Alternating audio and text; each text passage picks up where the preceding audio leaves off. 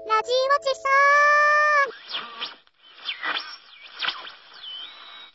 いや、でもほんまに一遍見てて真剣じゃ面白いかいや、ら。だから真剣じゃん俺何回か見てますからね。いや、それをもう上一で。一回目から最後まで見ててちゃう。 いやいや、そら苦行や。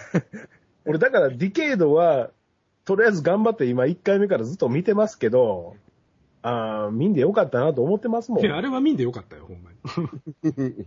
あの、先週ね、うん。薄川太夫っていうやつがそうそうそう。敵方にいるんですけど、そ僕いのつが人間の姿だった時に、薄い雪ですあね。の、えー、薄雪、薄雪薄雪っていう芸者だったんですよ。多いですね。うんで、そいつが、惚れてた男の祝言に乗り込んでって、うん。屋敷に火をつ けて、で、そその惚れた男を三味線に変えて、お下道に落ちるっていうのを朝っぱらから見せられたんですよ。そうそうそう。な、ほっこりする話だな。どんな、どんな必殺だっていうよう なそうそうそう。子供番組ちゃうやんと思いなが ら、こ怖い怖い怖いとか。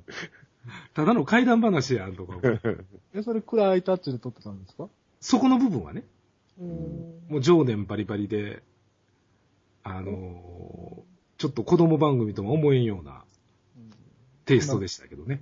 女の人の怖さを描いてたわけです、そうそう。しかもまあまあ、あのー、タクロミという声優さんがね、やってはったんで、声優ファンも大喜びというじゃあとこでしょう。けどね。その神回じゃないですか。これからの語り継がれるあ回じゃ、ないかもしれないですよ、本当に。うん。あの、人気のある声優さんですからね。あの、鋼の錬金術師ですからね。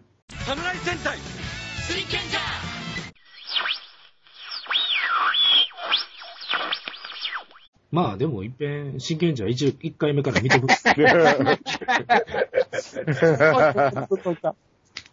俺この間第11話をビンちゃんに送ってんから。見てくれ。言ってな、ビンちゃん。あ、まだ見てないです。よちついたわ。いや、でも本当にね、あのー素晴らしいですよ。あの、盾とか。あの押しますね、そこ。ぜひ見てほしいで、俺は。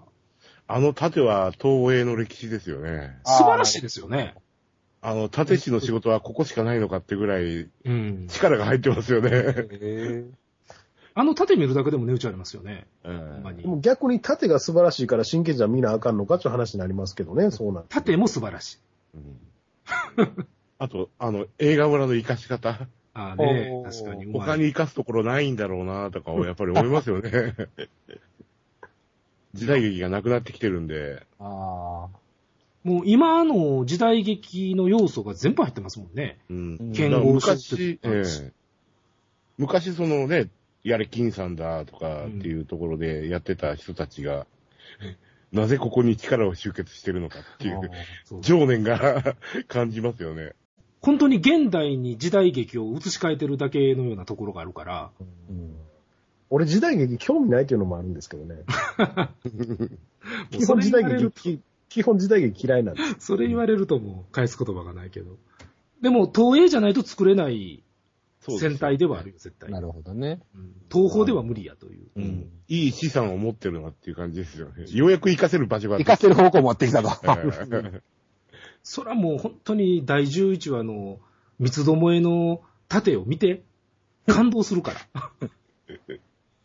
雑誌のコンティニューが特集してましたね。あ、本当あー前、エヴァや、エヴァかなんかやってたと思うけど、うん今回、あのー、やってました、真剣じゃ。あ、本当に。に。なんて雑誌で、コンティニューって、もともとゲーム雑誌なんですけどね。へえ。ゲーム関係のところに置いてることが多うい。んうんうんちょっと、ちょっと版が小さい漫画なん、あの、雑誌なんですけどはね。いはいはあの、時々そういう、その場その場のおもろいネタ引っ張ってきて特集してる雑誌なんで、うんあの、インタビューじゃないよ、ガーッと載ってましたわ、たくさん。い。あー僕も買いましたよ。あの、インタビュー雑誌、あの、特集号があったんカでッ。トえ違う違う違う。えっ、と、映画の特集のやつで、東映の、東映が出してるやつやけど。えー、あの、し真剣じゃん特集で、立石から何から全員が、スーツアクターから全部のインタビューが載ってるやつ、おあ、それ買わなくちゃ。ね買いました。もう、やっぱり僕が思ってたことを全部言うてはりますわ。ああっこの 盾は気合入ってるとか、 あ。やっぱ伝わりますね。それはちゃんと。いや、本当に面白いですからね。ぜひ一幕から見ていただいてあの、うっかりハスベが出た時は本当びっくりしましたけど ね。ねえ。最最後、肛門さん出るんちゃうか思いますね、ほんまに。え仕事にも出てくるんちゃうか。あ、仕事には小中高やから出へん か。水戸黄門は出るかもしれませんね、ほんまに。ええうんえうん。とりあえずチャンバラが気持ちいいなっていうだけでいいですよ。うん、それは言えるね。スピード感が全然違うから。ん。後。まあ、普通の人間がするチャンバラとはまた一味違うというふうな。